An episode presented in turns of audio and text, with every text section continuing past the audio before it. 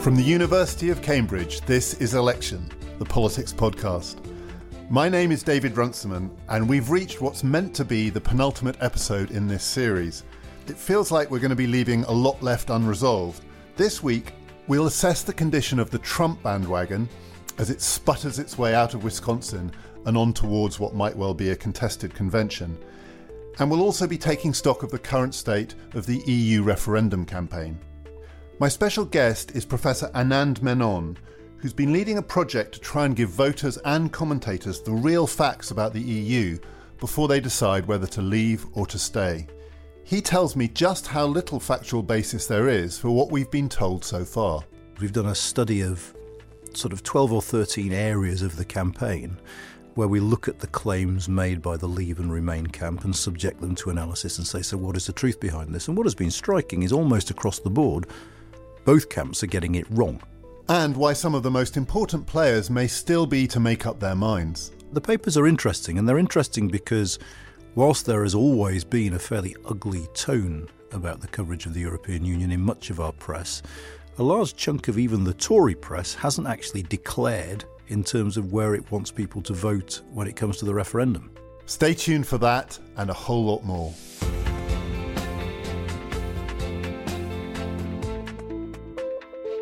First, I'm joined by our regular panelists Helen Thompson, Aaron Rapport, and Finbar Livesey. Wisconsin, last night. Aaron, Wisconsin, I think of it as the home of the Green Bay Packers and people with funny shaped cheese foam hats. Is it also now going to be known as the place that did for the Donald after Ted Cruz pretty roundly defeated him? Being from Minnesota, I'd like to quote Freud and say that I have basically a pathology with the, that he would call the narcissism of small differences. So I have a big rivalry with Wisconsin. That said, so you don't want them to claim the credit for I don't seeing want off him, Donald Trump. I don't want them to claim the credit, and yet it's interesting in that because Minnesota and uh, Wisconsin are so similar, I wasn't necessarily surprised to see that Trump didn't do well there because he also didn't do well in uh, the Minnesota caucus rather than primary. So of course course, it's too soon by by any stretch of the imagination to say that Trump has been done off um, because we're getting ready for a whole bunch of machinations to take place in Cleveland, which would be interesting because it'll be a brokered convention with no brokers. But yeah, this comes on a path of a week of things where Donald said some interesting things, including some things that got eyebrows raised regarding nuclear proliferation in East Asia. Not that I think that's what primary voters are thinking about in Wisconsin, but but it raised your eyebrows. it raised my eyebrows quite a bit. One of them almost came right off. I think it was the left one, but it's it's been firmly reattached since. Helen Bernie Sanders also won in Wisconsin. So we now have these two races Hillary stumbling towards victory, pursued by an old man that she can't shake off, who's won seven of the last eight contests. The Republican contest now, Trump stumbling towards Cleveland, pursued by a man who looks like he's now got his teeth into him and is possibly going to bring him down. When I was thinking about this last night, I thought these are the four worst candidates for president I can imagine. I mean, Trump is a dreadful candidate for president. Ted Cruz is a thuggish, ultra conservative huckster. Hillary Clinton is a long way past her best. And Bernie Sanders is a nice old man who says some interesting things, but he's just not a plausible candidate for president. I tried to think has there been a worse election cycle? 1976, Jimmy Carter, Gerald Ford, Ronald Reagan these were titans compared to this lot, or am I being? Am I just tired? We've been doing this too long. No, I think that there's something very odd and rather dispiriting, in fact, deeply dispiriting going on with this election. And I think that you can see it most clearly perhaps in thinking that if the contest turns out to be Hillary Clinton versus Donald Trump, which I think there are some reasons to be sceptical as to um, whether it will be, that we're having a contest then between two people with very, very low approval ratings. No one will have run for presidency of the either of the candidates with the kind of low approval ratings that either of these two people have. One of them is a complete neophyte in politics, and one of them is under serious investigation by the FBI. Which you could do with being a bit more of a neophyte. there, you know, there are good reasons to think that both of these candidatures, for different reasons, are going to be derailed by the time we get to the summer, and that's a, a completely unprecedented position for American democracy to be in when the front runners are this weak.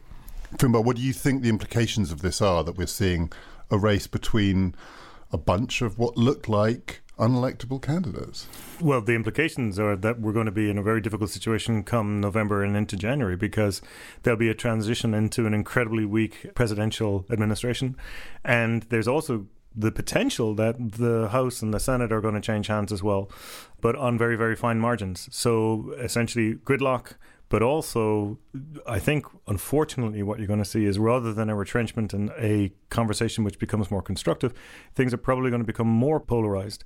I think the Republicans are going to, as the phrase has been used, double down on the kinds of strategies they've been using about government not working and the vitriol that comes with it. And I think there's going to be a serious question asked as well, as you said, because you know Sanders, nice cuddly man that he is, asking interesting questions, is asking questions that pull Clinton and other established Democrats back towards the left, but it leaves them confused rather than with a clear strategy.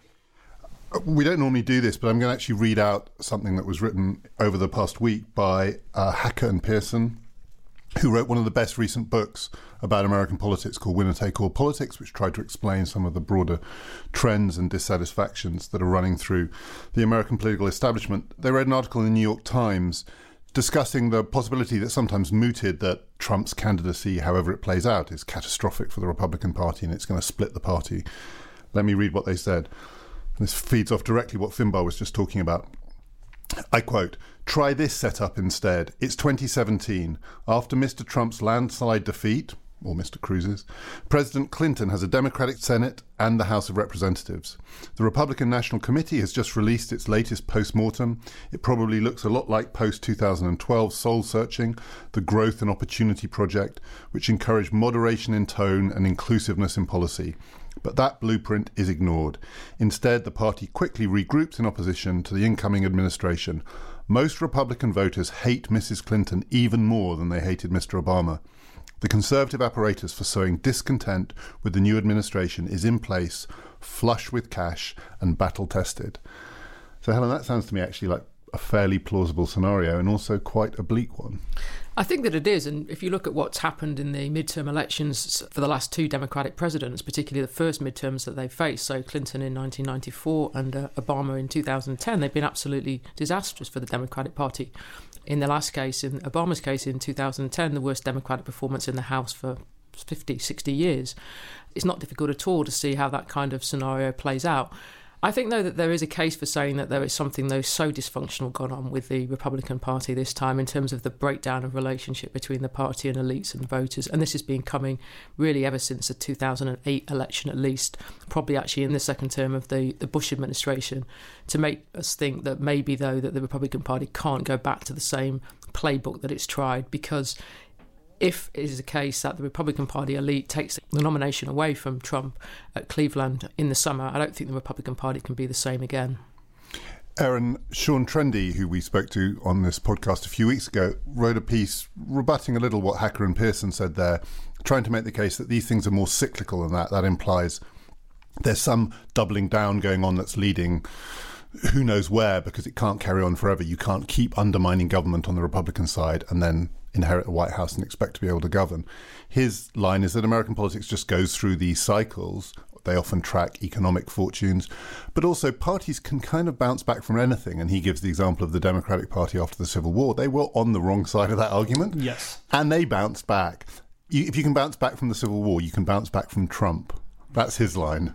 That's a great bumper sticker or T-shirt, I think, uh, moving forward. Uh, I, right, that is true. I think the problem with that, as a, a social scientist, is kind of predicting how exactly that takes place right? And to bounce back from something like Trump, but really not so much Trump uh, so much as the demographic shifts that we're seeing in the United States towards a less white population, and at the same time, a sorting of people largely by race into the Democratic Party and the Republican Party. That's not the type of dynamic that's going to be able to turn on a dime. And so, yes, I agree. Certainly, parties have come back from worse. Not the Whigs, uh, but parties have come back. Parties do occasionally not come back. Parties do occasionally not come back. But the problem with that, putting my social scientist hat on, is I can say, yes, that's possible. If you have any ideas what that looks like in the future, I'd be happy to entertain them. I, I do not.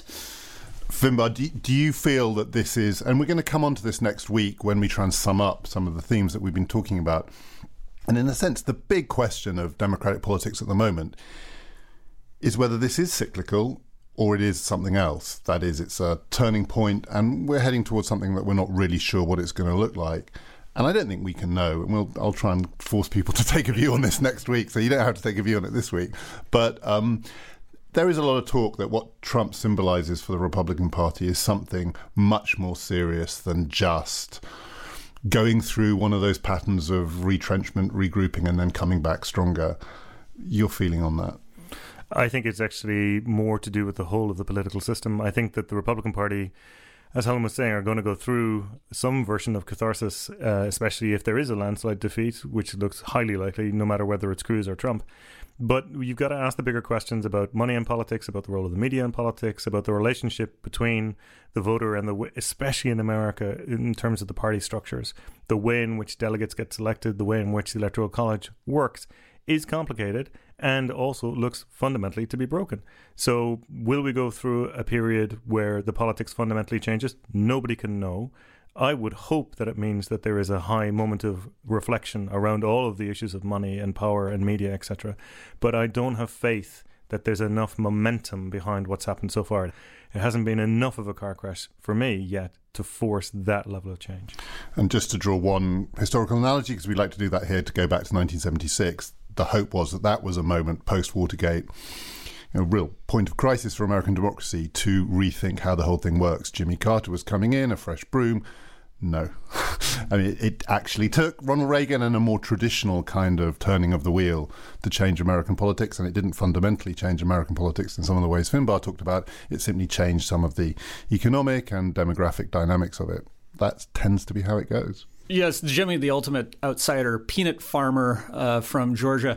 The thing about Jimmy Carter was he wasn't exactly a transformative candidate. In fact, he was somebody who was in in many ways straddling this line of trying to defend the New Deal slash Great Society legacy, while at the same time kind of reform the Democrats in a way that would make them leaner, sleeker, a little bit less the party of big government tax and spend.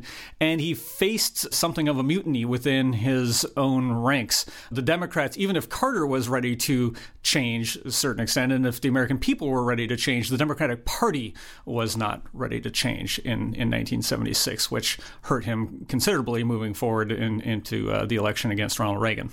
Thank you to Helen, Aaron, and Finbar. Next week, I'm going to ask them to predict what they think is really going to happen.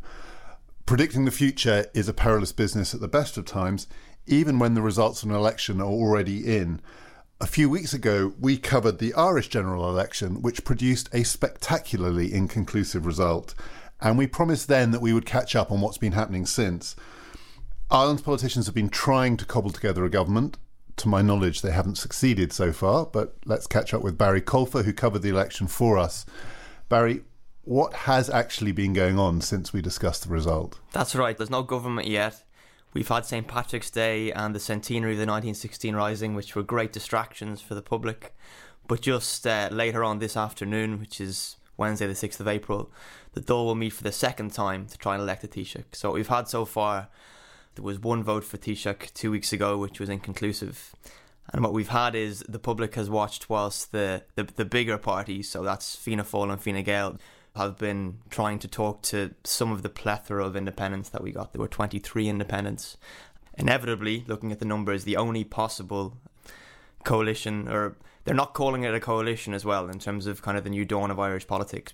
Fine Gael are now talking about having a partnership, which is completely different.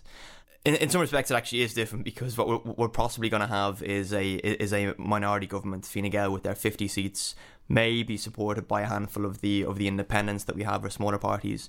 And the only way to avoid an election, and I remember I mentioned last time, anybody involved in that election wants to avoid having to do that again, not just for financial reasons, but as well for um, emotional reasons. Emotional reasons, yeah, for and pragmatic reasons, because the public aren't going to reward them for it. Precisely for for all of those reasons. So the expectation is the vote this afternoon to elect the new Taoiseach will will still be inconclusive. They've been in the desert for seven weeks. The two main parties are they going to sit down this afternoon and see if they can cobble together some kind of not a coalition, but when is a coalition not a coalition, some kind of partnership. And how long could this go on for? Belgium is always held up as the famous example of a country that did fine without a government for more than a year. Seven weeks isn't that long to be without a government. I mean, it is striking the difference between uh, systems like this and the British system, where people before the formation of the coalition in 2010 got incredibly panicky because Britain went five days without knowing who the prime minister was. So, are people getting at all twitchy that Ireland needs a government, or could Ireland happily go along with Not that one? really. The reality is there's no there's no constitutional reason why we have to have a government by by a particular time. What what is going to be interesting is we have a fairly popular president in, in Michael D. Higgins. He's a Labour Party president elected in 2011. When it comes to a dissolution of the Dáil, much like in, in other systems, that if the Dáil is unable to form a government, the acting Taoiseach, who is still Enda Kenny, will have to go to the Áras. That's the kind of shorthand in Ireland for going to call upon the president to seek a dissolution of the Dáil. And Michael D has the prerogative of refusing that. So we, we, we haven't had a situation in the past where constitutionally the president is actually a member of the Oireachtas, which is the upper house, the lower house, and the president. Um, and the president does have to provide a seal of office to all the ministers, but he or she, because we have had two lady presidents, have never been in such a potentially significant role in terms of forming the forming the Dáil that I don't ma- I don't imagine we're in any massive rush. But at the same time, there are a lot of very pressing issues. And of course, when I say Ireland doesn't have a government, as you say, it does. There's an acting government, and even when Belgium famously didn't have a government, of course it did. The civil service keeps operating, decisions keep getting made, but contentious political issues get deferred. That's the difference. What would you say is the most pressing contentious political issue that's being deferred because it's proving impossible to form a new government? Well, there are two different words, right? Pressing and contentious. In terms of pressing, what is most obvious around the country is uh, is the cost of housing, right? But that's that's been the case in Ireland since the early '90s. That the price of housing went up by nearly 500 percent over the 1990s, from from 1991 to 2011, if I remember correctly. What is the most contentious issue, however, is the charging for water that part of our suite of reforms that was introduced as part of our Troika bailout included um, a specific charge for the provision of water services in the home. This is something that had previously been covered by direct taxation. The actual charge now that has been levied by the previous government, which has become deeply unpopular, and the the touchstone around which this kind of slow dance before the formation of a government is happening. Let me get this right: one person households have to pay 130 euros a year and houses of two adults or more will have to pay 260 euros a year. So, in the greater scheme of things, it's not a huge amount of money, but this has really become the issue that people are going to in terms of the different parties have had different approaches to what they would do with water. And is the understanding that whoever the new government are, they have to do something about this, 100%. repeal this? There is no way to form a government in Ireland that doesn't address this issue. Bizarrely enough, in my view, bizarrely enough, that is exactly right. That the Fine Gael have said it's going to stay as it is. Fianna Fáil, who are actually involved with the Troika bailout, so they were involved at the very beginning of the architecture of the system, have said they want to cancel the Irish water system. Sinn Féin want to cancel them altogether, despite imposing uh, water charges in the north of Ireland, which is a different context, I appreciate. But this really has become the issue around which the government will be formed or not. You're listening to Election, the Cambridge Politics Podcast.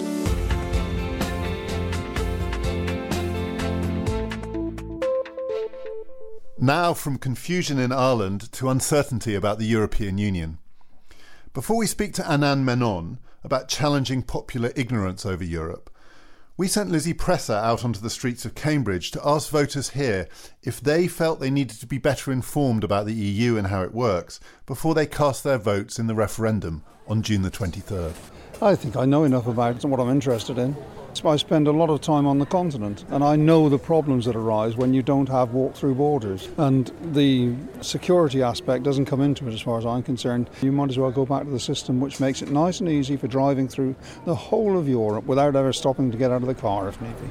Yes, I do. I just like a general overview, something that's simple, easy to understand. I know there's probably websites, but I don't know whether they're biased or whether they would give me unbiased information. So, yeah, some websites that I could trust what they're saying.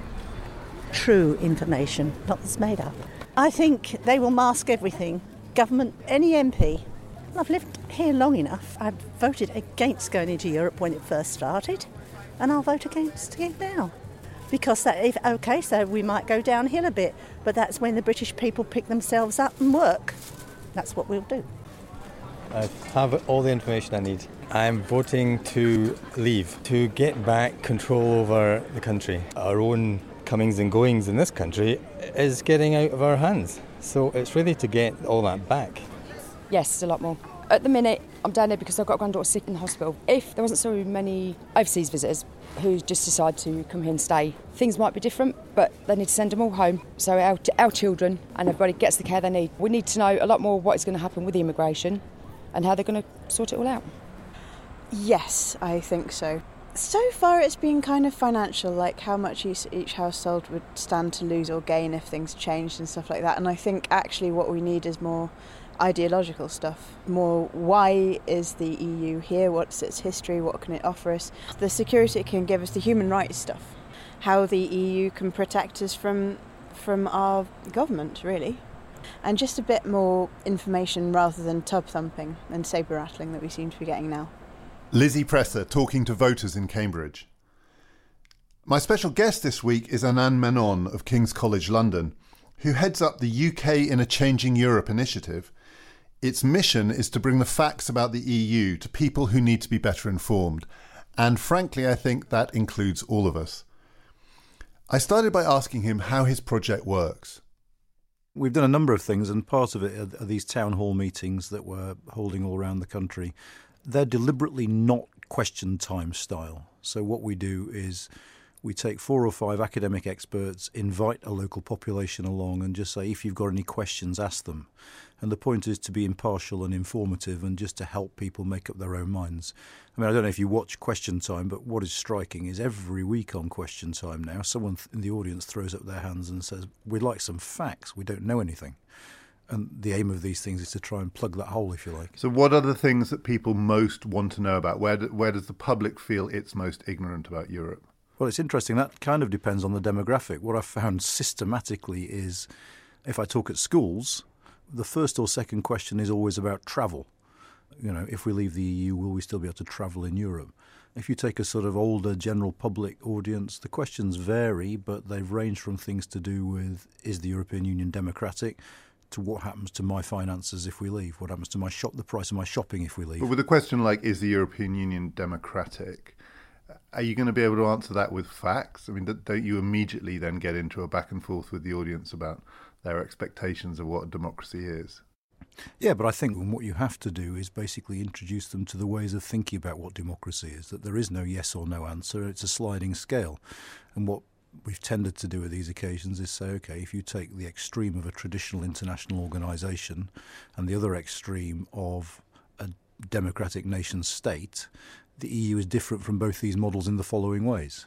There are, I mean, there are lots of ways of getting into that question. I mean, another way of tackling it has been to say, well, look, one of the interesting things about the EU is it actually has no formal powers over any of the areas that voters are most interested in. So if you if you do a poll of voters and say what issues matter to you in terms of democratic politics, they will say education, welfare, tax, health always will be in the top 5 or 6 issues so one of the discussions we always have at these things is to what extent do you need the same sort of democratic underpinnings for an organisation that doesn't do those sorts of things? I mean, we try to make this a discussion rather than a, a tutorial, and to date, touchwood, they've worked quite well. Where do you think is the biggest gulf in understanding between people's views, expectations about the EU, and then the kinds of facts that you're giving them back? Where have you come across the widest gap? Gosh, where to start? The first thing I'd say is we're actually being asked to answer a question that no one knows the answer to, in the sense that no one, however well informed, knows what the relationship we are going to have with the EU will be if we leave. But actually, it has to be said the British public are very, very ill informed about the European Union. Uh, for a variety of reasons, but you know there is polling that shows that in terms of their knowledge of the basic facts about the EU, the Brits score the worst out of all member states. What's the biggest misconception, do you think? There are misconceptions about the institutions, so the notion that the, the, European Commission imposes laws on us. There are misconceptions about what the single market is. There are misconceptions about whether or not we're in Schengen and what it means and whether we control our borders. There are misconceptions. There are two things that have been striking, I suppose, is one, the depth of ignorance about the European Union, and B, the thirst for more knowledge. And do you think this is one of the ways in which this referendum and, and the campaign is different from the Scottish one, in that there were obviously myths and misconceptions around the relationship between Scotland and the rest of the UK, but it was also starting from a base point of people's first hand experience and knowledge. And in this case, like you say, there's just such a gap, in a sense, between the ways in which people encounter the European Union and what they believe they know about it and how it actually works. Is, is this referendum campaign different in that respect? I mean, for me, the fundamental difference between the Scottish referendum and this one was that there was an emotional aspect to the referendum in Scotland a question of identity, a question of community, a question of a very strong political narrative about Scotland that mobilised people and I think got them interested and got them willing to go out and find things out. That is singularly absent in this one. What has been striking about this referendum is, is its transactionalist nature. Even the Remain camp isn't particularly going out and selling the benefits of our EU membership. They're selling the fear of what would happen if we left. So the the emotional underpinnings that leads people to go out and take an interest and get informed just isn't there. One size fits all seems like a good idea for clothes until you try them on. Same goes for healthcare. That's why United Healthcare offers flexible, budget-friendly coverage for medical, vision, dental, and more. Learn more at uh1.com.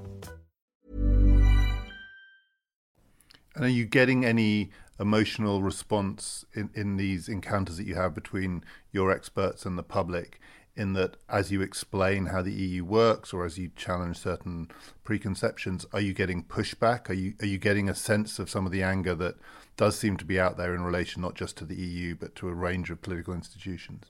The biggest source of frustration we've come across is is frustration about how little people are being informed rather than anger at the European Union itself. Obviously, in our audiences, we've had people that want to leave the EU and that don't have a high opinion of the EU. That's absolutely fine.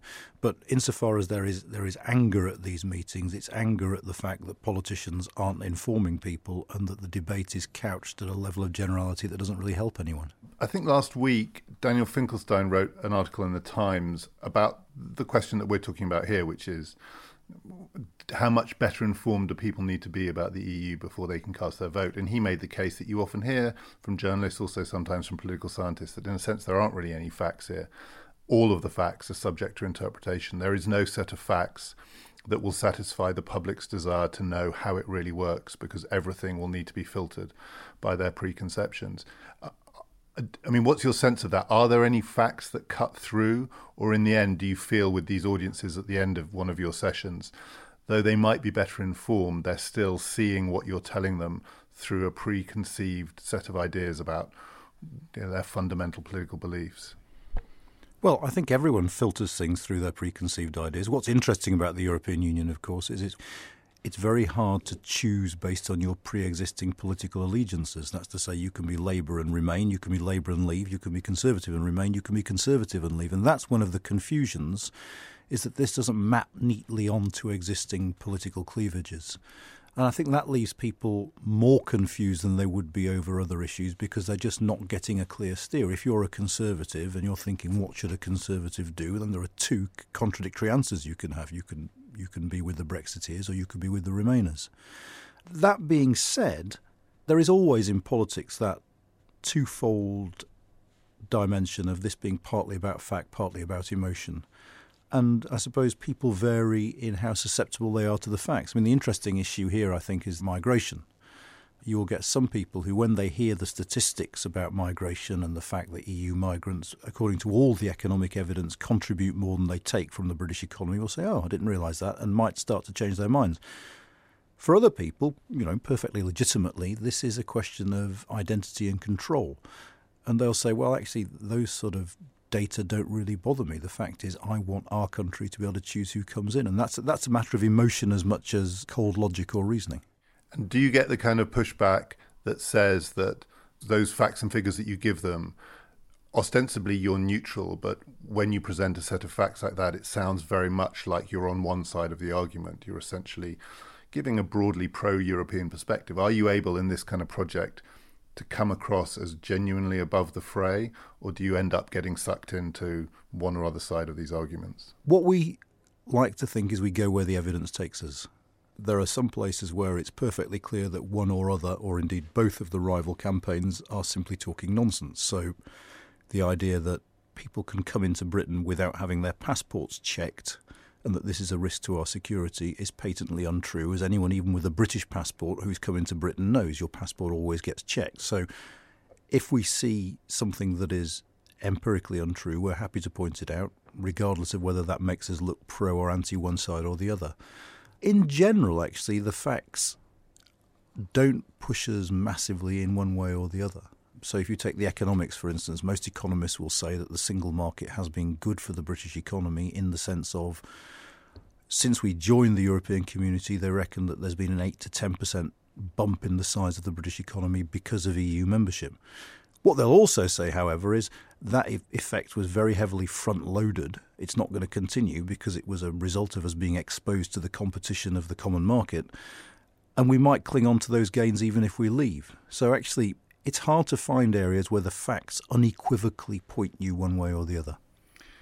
We're said at the moment to be living through uh, an age of populist politics, and one of the things that that means when people say that is a kind of anti elitism and, in some respects, anti expertise politics. The public are said to be very suspicious of being told what to think by people who claim to know better than they do. So you're you're on the front line of that cleavage as well, not just these divisions over Europe, but the what might be the fundamental cleavage in our politics at the moment between the populist side of the argument and what's sometimes called the establishment or the expert side of the argument. So are, are, you encountering that gap? I mean, do, do you do you have a sense as you go out there that we do live in an age where people are more suspicious of expertise than they used to be? No, not really. I mean, I would distinguish between people being told what to think by politicians and people being told what to think by other people. They do polls on this occasionally on, on which professions are trusted, and actually, much to my surprise, academics tend to do quite well in those polls. And a lot better than uh, journalists. I think everyone does better than journalists, apart from perhaps politicians. Yeah. They're neck and neck at the bottom. So, in that sense, no. I mean, I think I think populism is a movement against an establishment that is made up of politicians largely, and people are suspicious of what politicians say.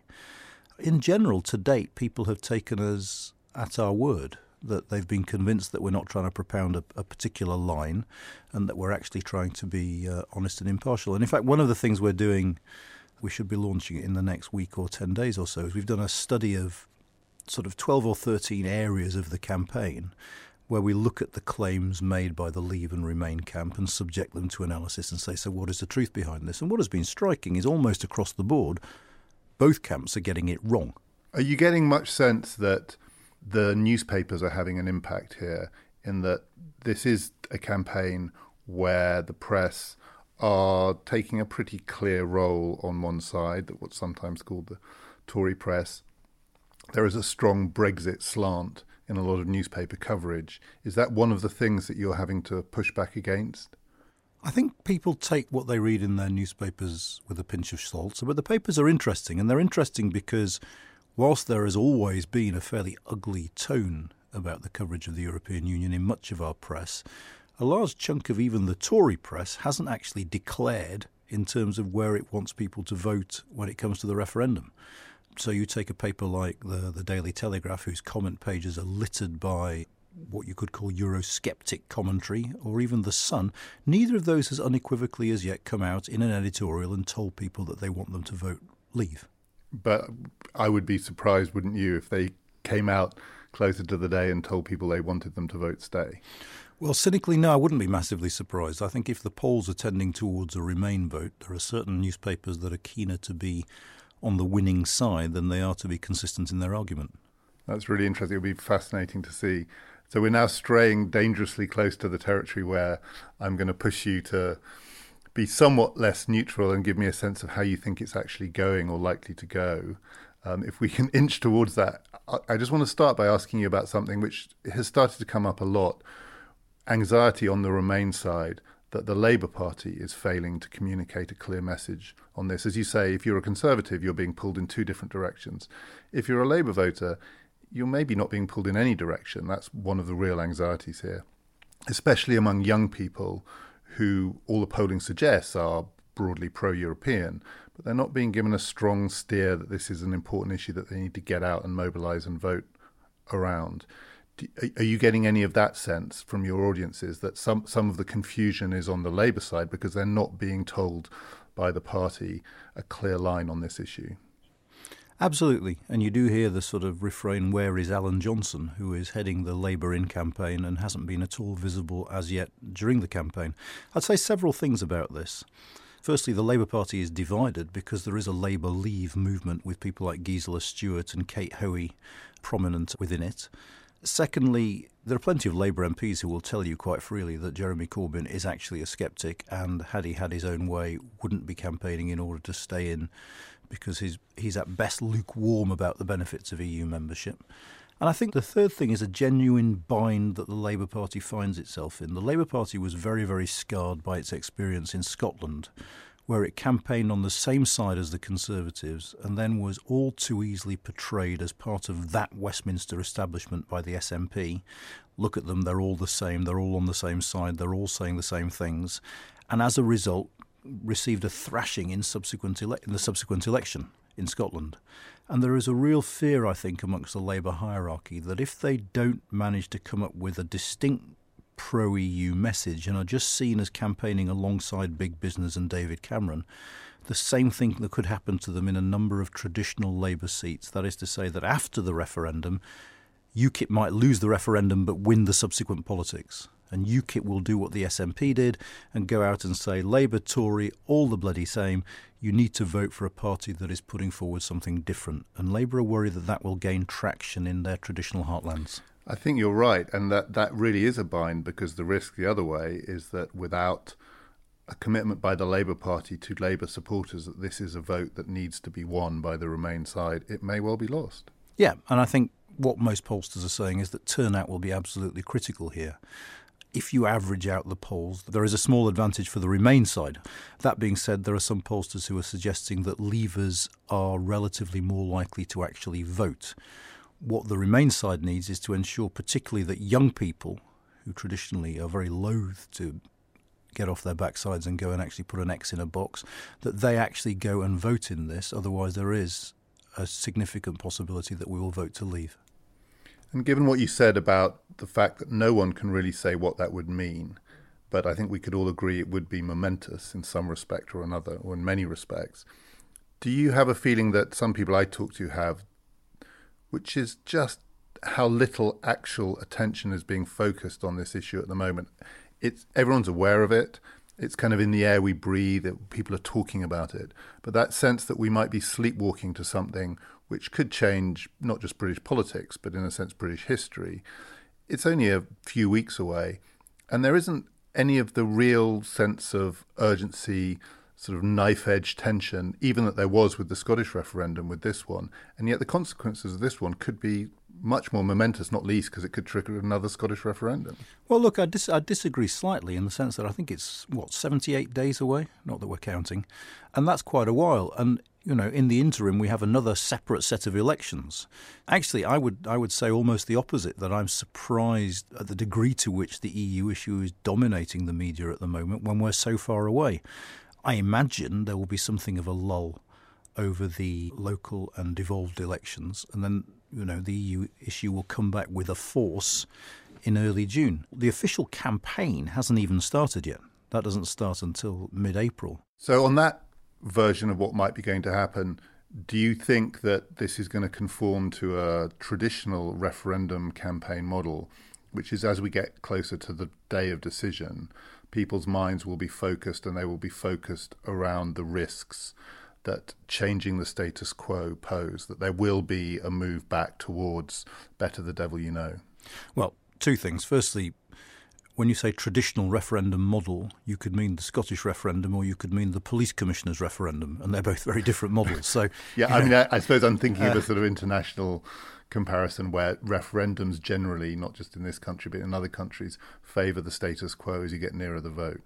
Yeah, this is this is tended to be the case that experts on, on referendums will say that undecideds tend to break two to one in favour of the status quo in developed countries where they have referendums, and this might well be the case here. And that explains the nature of the campaign, because the campaigns on both sides are about risk, and what the Leave campaign are trying to do is to make remaining seem riskier than going, and that is why they use the language of the EU ratchet, i.e we joined a common market. All of a sudden, we've got this thing where a Commission president is talking about a European army. Do not believe for a moment that if we stay in the European Union, we're going to stay at the status quo. They're going to keep pushing us and dragging us, kicking and screaming towards the European superstate they all want. So I think the Leave campaign is all too aware of the need to make the status quo look more dangerous, more uncertain, and less stable than the alternative. And presumably, one of the things about laying the facts out is that it undercuts the arguments both ways that try to to use that phrase ratchet up the fear and the feeling that you, will be trapped if you, you find yourself on the wrong side of this divide that what the facts show is that all of the stories are more complicated than that yeah absolutely I find myself almost repeating in my sleep nowadays the phrase, well, that's not strictly true, which we're saying an awful lot in response to all these claims there is a lot of bluff and bluster out there on both sides. I mean, I referred earlier to Iain Duncan Smith talking about you know our open borders. Equally, uh, the head of the London Stock Exchange yesterday came out with a statement basically saying it'll be the end of the world as we know it if we leave the EU, and the United States will have to intervene in Europe again, which I think was equally silly. You know, it's boring but true. The truth lies somewhere in between these sort of apocalyptic visions. So I'm not going to ask you how you think it's going to go unless you want to say, which I'm assuming that you don't because it doesn't. Well, I genuinely don't know, so okay. you can ask away and I'll, I'll just say that. Um, but I am going to ask you how you think these last 78 days are going to go. I mean, do you think, so as you said, the official campaign hasn't started. Where is Alan Johnson? Maybe he's holding fire, maybe he's being very shrewd and he wants to make more of an impact nearer the time. We've seen a lot of Boris um, we've seen a certain amount of David Cameron, but there are lots of political figures who have sort of kept their powder dry. Do you think we're actually going to see a much broader range of arguments and, and political personalities jumping in, or do you think this is still going to be dominated by the people that we've come to associate with this argument on either side? They've sort of already cornered the market.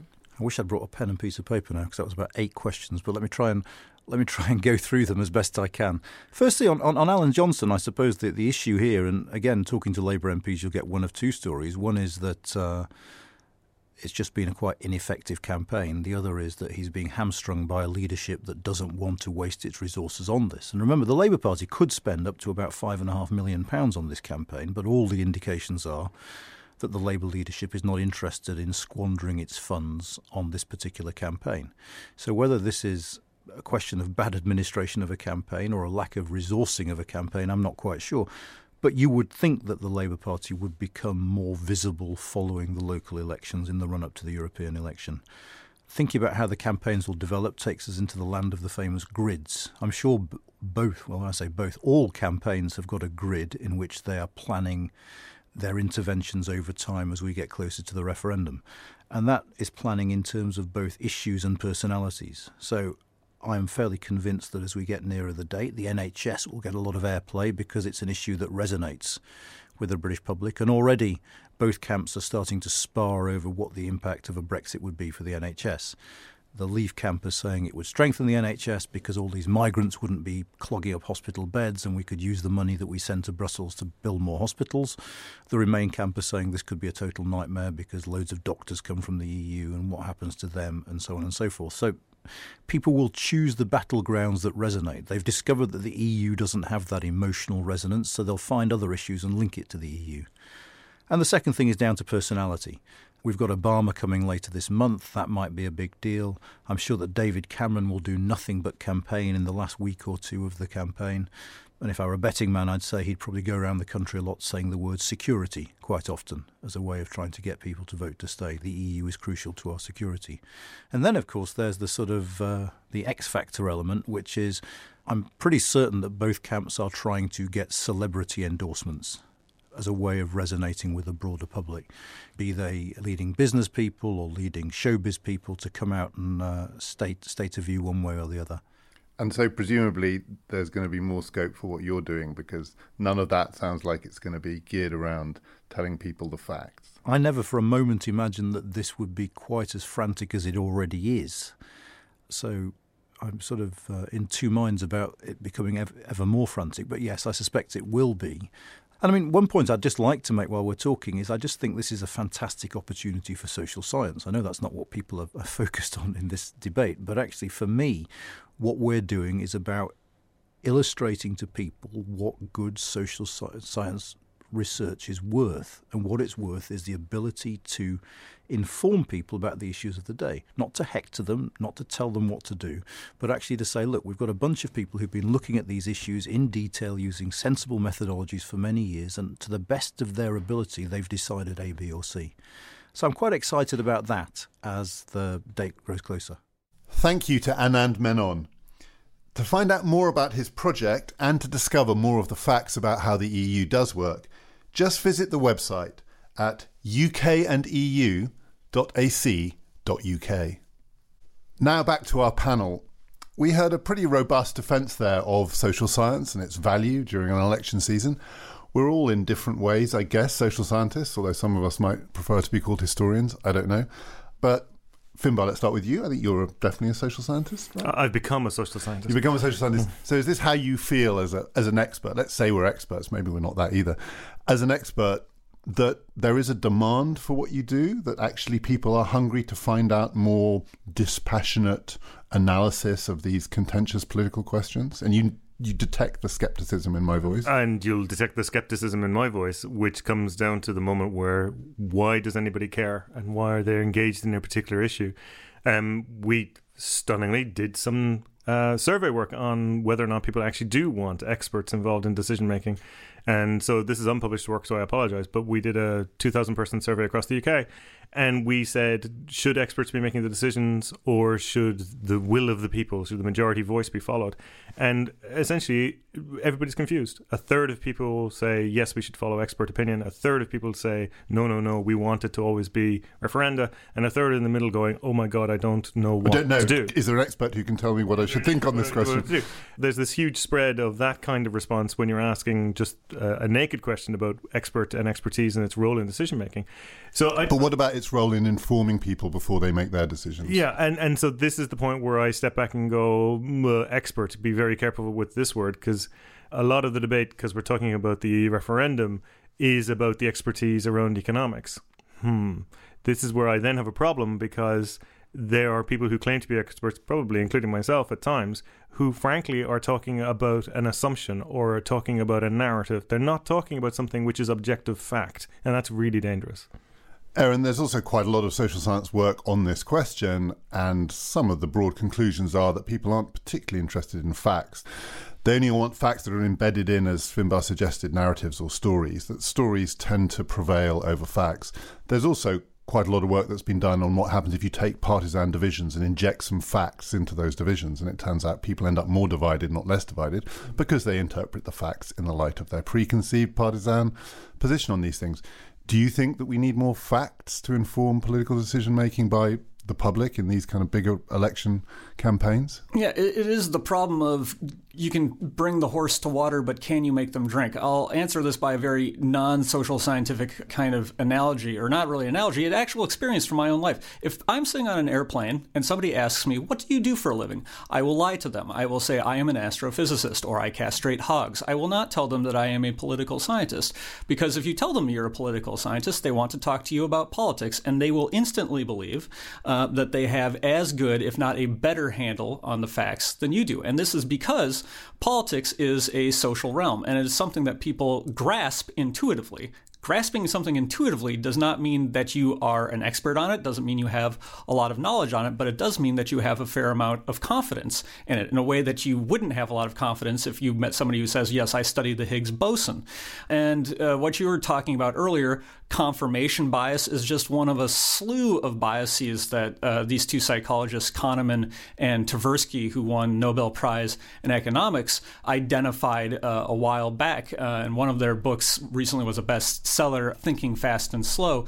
The social realm is definitely one of these realms where people are very confident in their intuitions. Your brain is literally hardwired to make rapid judgments, rapid social judgments about things like can I trust this person? Is this person knowledgeable? Granted, you'll make those judgments based on whether or not that person is a woman or tall or other non indicative, non informative factors. So now I'm just going to confirm I am the leadest pro hydrogen bomb voice on the panel. I am very skeptical that injecting more facts into debate necessarily leads to a more informed citizenry or a better policy outcome. Of course, the danger of sitting next to someone on a plane and saying you're an astrophysicist is if by some unfortunate chance they are an astrophysicist, then you do end up looking a bit foolish. Yeah, it's still better than having to talk to somebody about how their Uncle Harold voted for so and so back in 84 and that their taxes got raised, and that's why all politicians are lying sacks of you know what. So uh, I will take the embarrassment. Helen, do you feel that expertise is currently under an unusual amount of pressure because we're living in, and we always argue about what phrase we should use here, this anti elitist, populist, anti oligarchic age. I mean, one of the elites that seem to be disliked, distrusted, maybe not academics, but experts telling the people what they ought to think. I think that's true, but I think one of the things we must remember is is that one of the probably the seismic event of the 2000s in politics across the Western world anyway, the Iraq War, fell apart in terms of the ability of the Bush administration and its um, allies to deliver what it said it was delivering because the supposed experts who said there were weapons of mass destruction in Iraq got it totally, totally wrong. And so when you have a, a situation where something which lots of people's lives um, depended upon and the experts weren't just wrong, that what the experts said turned to dust, it is going to have, I think, profound political consequences in the way in which voters react to experts telling them that this, that, or the other is true. And Finbarr, if you put those two things together, what you said, which is that economic experts don't have a great track record over the, well, maybe ever, but certainly over the past 10 years. Military experts, security experts, even Aaron, foreign policy experts, haven't always delivered the goods recently. There are serious reasons why voting publics might be resistant in something like the EU referendum to being told what they are told are the facts. I mean, some of the facts, as Anand Menon says, are fairly non contestable and ostensibly neutral, and they do inform the debate. But most of the facts come down as though they are geared towards one or other side of the argument. And people are right to be suspicious. Absolutely. And what you're talking about is how values then get attached to supposed facts or supposed evidence. And this is the point where everybody should be incredibly careful, both on the production side and on the consumption side, of facts and evidence around everything, like the referendum back to the Iraq War.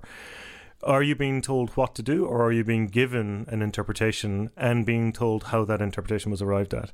A lot of the problems arrive when, for example, you have a dossier that you don't know where it came from or how it was put together in the economic sense, you're given a flat number as to what's going to happen in terms of employment, and you don't know how that was put together. For me, it is really important for the experts, and uh, you can hear the air quotes, to stop at the point where they say this is what the numbers look like using these approaches and assumptions, and not to say that means you must do X. Give me a framework and give me some evidence. Don't tell me what to do. Thanks to Helen, Aaron, and Finbarr to Barry Colfer and our special guest Anand Menon, and to our production team of Catherine Carr and Lizzie Presser. Next week, we'll be trying to sum up what we've learned during these fascinating past few months with the help of Professor Paul Cartledge, the author of an epic new book called Democracy a Life, which recounts the story of democratic politics from its origins in ancient Greece right up to the present day. He'll be telling me how far we've come from what democracy once meant and how much we might currently be missing. I'll also be asking our panel to lay their views on the line and tell us how much trouble they think democracy really is in at the moment. Just how bad is it? Plus, a final visit to the Nail Bar in Brooklyn. Do please join us then. My name is David Runciman, and this has been the Cambridge Politics Podcast Election.